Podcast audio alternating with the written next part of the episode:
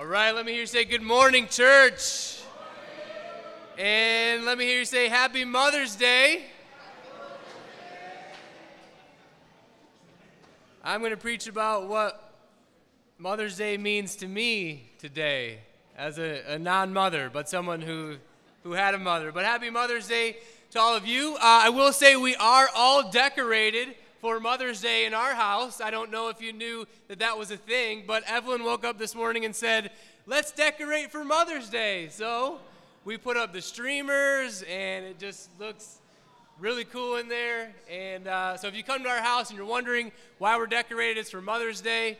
And if you like the work, I also do uh, birthday parties and graduation ceremonies and you name it. Uh, we'll work out a price and it will be great. But again, happy Mother's Day to you. I hope it's been a great day so far. Um, as I mentioned, it's been a great day for us. And as we think about Mother's Day and what mothers mean to us, I want us to imagine what it would be like if the world was without mothers. What would the world be like without mothers? Um, Professor William James, uh, so he was uh, Harvard's one of Harvard's famous psychologists, shared this story. A teacher asked a boy this question on fractions. Suppose that your mother baked an apple pie, and there were seven of you, your parents and five children. What portion of the pie would you get? A sixth, ma'am, the boy answered. But there are seven of you, the teacher replied. Don't you know anything about fractions? Yes, teacher, replied the boy. I know all about fractions, but I know all about mother, too. Mother would say she did not want any pie and give that portion to the rest of us. And I think as we consider what mothers are and what mothers mean, as we consider a world without mothers, I think we'd be short on sacrifice, on love, on compassion and on nurture.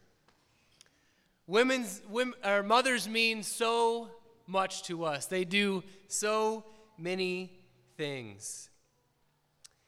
And some of those words that I just mentioned are just a few that come to mind when I think of the presence of a mother. And so that's the title of my sermon today The Presence of a Mother. And I have just one point one point for us as we consider the presence of a mother, and that is to appreciate and imitate the presence of a mother. To appreciate and imitate the presence of a mother. You know, a mother isn't just any presence. Um, for one, mothers are, are often present at things, they're there, which is in and of itself is a great thing, but their presence is also one of nurture and compassion. And as we consider different mothers in the Bible, um, I wanted to focus us in on Jesus' mother. Because we've been going through the one year Bible and we're, we're entering into and we're now continuing in the Gospel of John. And there are a lot of great stories in the Gospel of John. And so I want to take a story from there as we talk about and consider the presence of a mother. So we're going to fast forward to the end of that gospel and look at the end of Jesus' ministry at a very difficult yet important moment in Jesus' ministry. And we see that even in that difficult, challenging moment, Jesus' mother is there. So turn with me in your Bibles over to John 19. John 19. We're going to read just verses 25 through 27 as we consider the presence of a mother and appreciating and imitating that presence. Okay, you with me out there? Amen. Okay. John 19, 25 through 27. Near the cross of Jesus stood his mother. His mother's sister, Mary, the wife of Clopas, and Mary Magdalene. When Jesus saw his mother there and the disciple whom he loved standing nearby, he said to her, Woman, here is your son. And to the disciple, Here is your mother. From that time on, the disciple took her into his home. As we consider the ministry and the life of Jesus, this is hands down the most troubling and difficult moment in his ministry, especially from a viewer's standpoint. But it's also the most important moment in that ministry where he really needed the presence of a mother. I think it's also important for us to realize that it was a threatening time for Jesus' followers as well. Because in the mind of the Jewish ruling council, Jesus was public enemy number one. And that's what put him on the cross. So if you were one of his followers and you were there at the cross and associating yourself with Jesus, that was a threat to you and a risk to you as well. Plus, to view him in that state, to see him on the cross after having been flogged, beaten, crowned with a crown of thorns, nailed to the cross, and suffering unimaginable pain, it must have been incredibly difficult and challenging. But as the text reads, near the cross of Jesus stood his mother. She was there despite the risk, despite the challenge, despite how it must have felt to view him in that state. His mom, her son, on the cross. Man, that must have been incredibly challenging. But she was there, she was present. So close that Jesus sees her. And it must have been difficult to see it in, in that state because he had just suffered all that pain and the beating and what he was experiencing on the cross, I mean, it was probably even difficult to see, but she was close enough that he could see her. But that's what mothers do. Mothers are present, they're there. Even, or perhaps I should say, especially during difficult times, even if it poses a threat to their own being. And that's what Mary was doing. I think we also need to consider what kind of presence was Mary. Certainly, she was there to bring whatever compassion and nurture she could to Jesus in his great time of need. I think we see this in Jesus declaring to her that the disciple whom she loved would now be her son. I think Jesus must have known what a great mother she was. And now, with him dying, she would make a great mother to John and would need someone into which she could continue to express her motherly nature taking Jesus' place. This is Jesus enabling Mary to continue to fulfill the role that was integral to who she was. She was a mother, and she could carry that on, even though Jesus was dying. But I think the main point in this story is this that through mothers, and in this case with Mary, we see important aspects of God's nature exemplified. We see that He is present and He is full of nurture and compassion. That's who God is. He's present. He is always with us in difficult, important moments. He's there.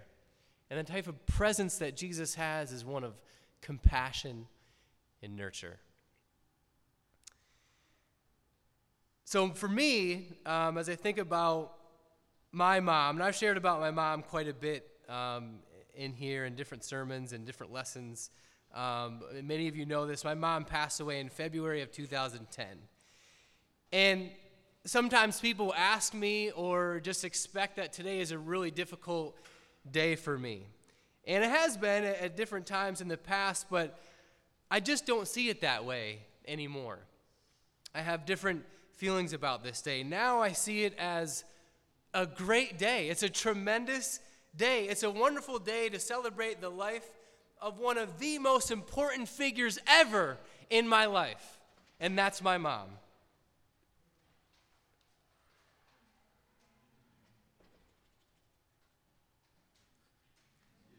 That's my mom right there.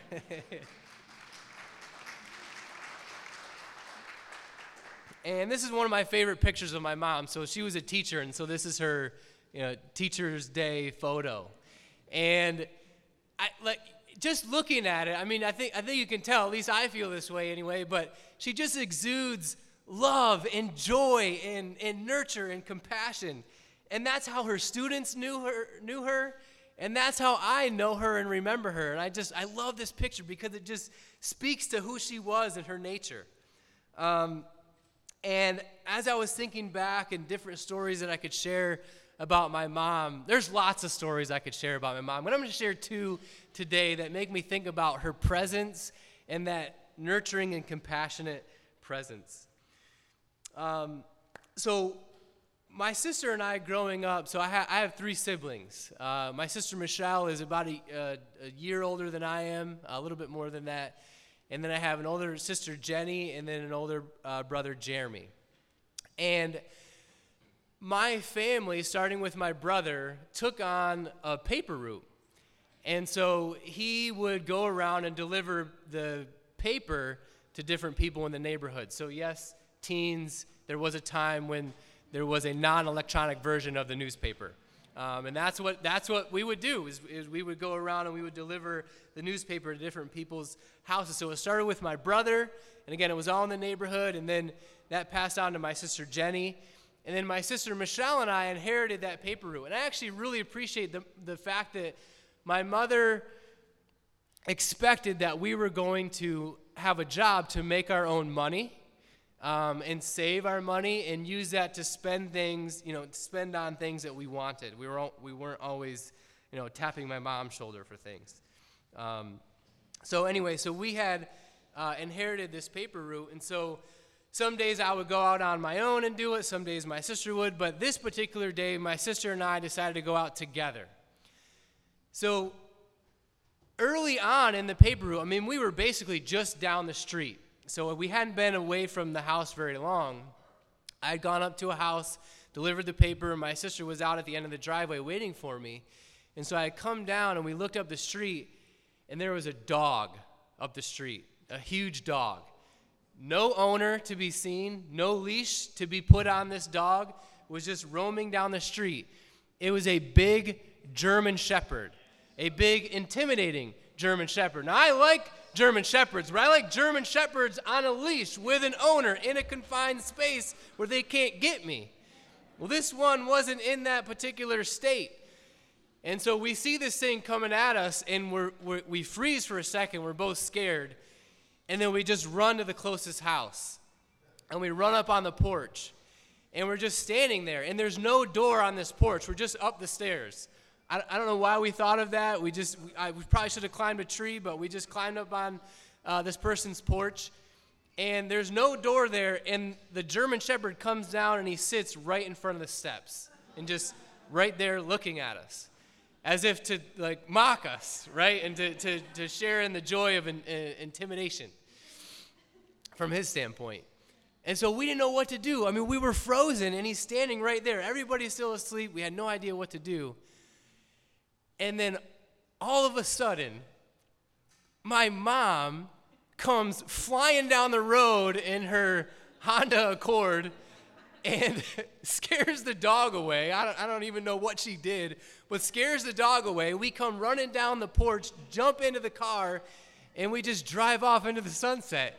At least that's the way I remember it. But she, she came and rescued us. I mean, it was amazing. And in, in retrospect, as I think about that story, I remember asking her, Mom, how did you know to come pick us up? This was pre cell phone days, so we couldn't get in touch with her. And again, it was early on in the paper route. It wasn't like we were gone for a long time and she was wondering where she was. And she said she woke up and she was sitting there and she just felt something. She just she knew that something was wrong. She had never done that before. Never was there a circumstance like that. And she said, I just hopped in the car and came down. Thank goodness that she came to get us. We would have been dog food. I mean, that, that was my fate, but we made it. But I know that a lot of moms have had a similar experience, right? You just know, and you show up, and you're present in times of need. And that's one of the things that I so appreciate about moms and, and my mom in particular. Um, the other story I want to share is, is um, about Thanksgiving, actually. So, holidays were great in my home. They were a big deal. Birthdays, holidays, my mom just went above and beyond to make those days really special. And I remember th- for our Thanksgiving in 2007, this was after many, many years of my mom preparing entire meals and then doing all the dishes for all of us um, for Thanksgiving.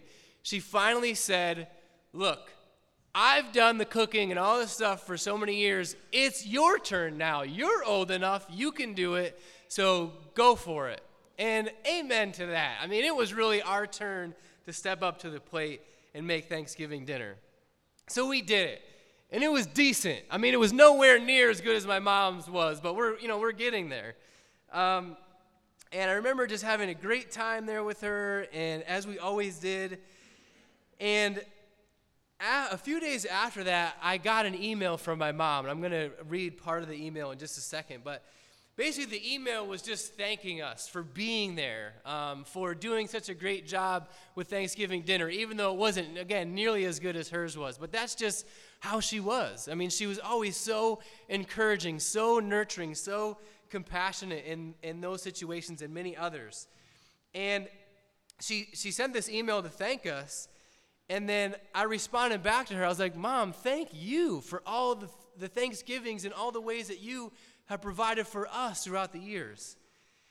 And she sent this back to me on November 27th in uh, 2007. So she wrote, You're an awesome son, Ryan. Amen. There, that's the whole email right there. um, she said, You're an awesome son, Ryan. Thank you for always giving me more credit than I deserve.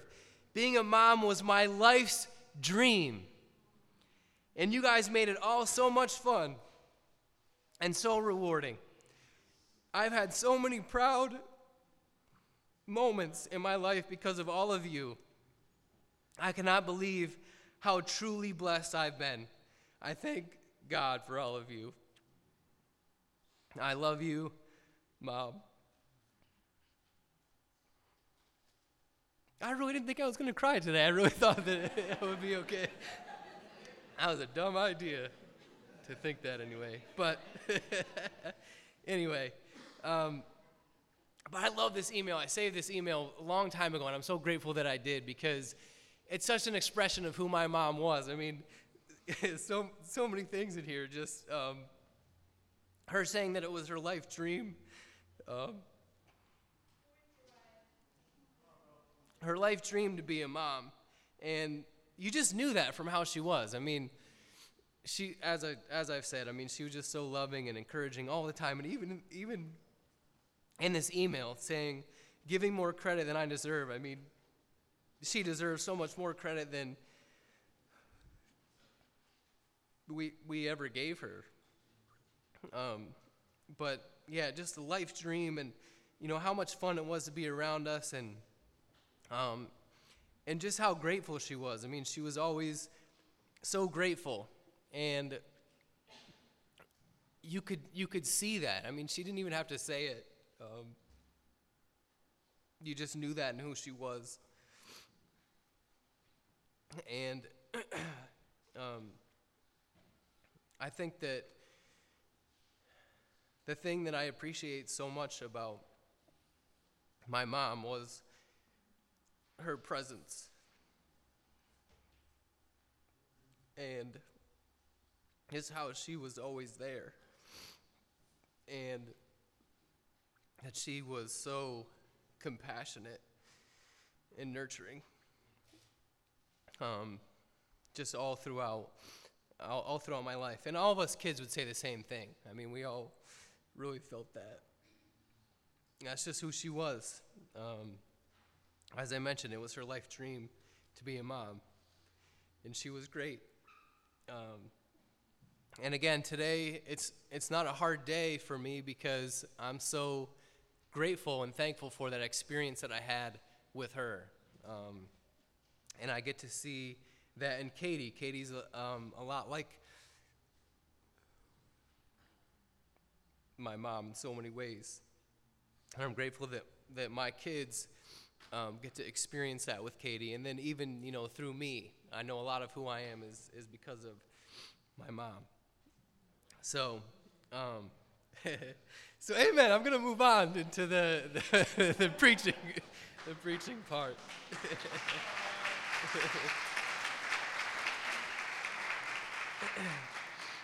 so let's, uh, let, let's appreciate the nature of God as seen especially through our mothers. I mean, so many things about God we get to see through our moms, especially their presence and that type of presence which is compassionate and nurturing. Um, let's thank our moms for all that they do, um, especially while we have them here with us. Um, and I just think about for me, after spending lots of time reflecting on my mom's life and now seeing all that Katie goes through um, as a mom, pregnancy, you know, all the way through and all, I mean, I have a whole new appreciation for moms. And we, we need to appreciate them, and we need to thank God for them. Um, and we need to thank God for the way that He expresses Himself through um, our moms. And I want us to imitate that for other people, even if you're not a mom, and even if the person that you're expressing that towards is not your child, right? We need to be present with people. We need to have a, a compassionate um, and nurturing presence with the people around us because that's how God is. And we get to see that through our mothers. And, you know, I will say, and I, I think that this is normal. I think this is, this is natural, is that one regret I have in my life is not appreciating my mom enough, especially when I was young, right? And I think we can relate to that. And, and again, I think that that's just a part of life. Um, and later on in life, I started to realize that more, and I started expressing my appreciation for her more, and I'm, I'm so grateful for that. But let's not, let's not look back with regret um, in terms of our relationship with our moms. Um, let's continue to appreciate them. And let's also work on being there for people and present at things. You know, we're so busy in our culture in our, and in our society. We get caught up in so many different things. And Mother's Day is a great time to remember what's really important in life, but don't let it just be a day. Don't let it just be a time. Um, one of the most precious things that we can give other people is our attention and our time. And so let's do that for each other. Let's really work to be present. And let's also work on having a compassionate and nurturing presence. You know, God is awesome. Amen. Moms are awesome. Double amen to that. And let's thank, yeah, let's give it up for moms. so let's thank him and them for being so wonderful. And I appreciate everyone being here today. Amen to that. So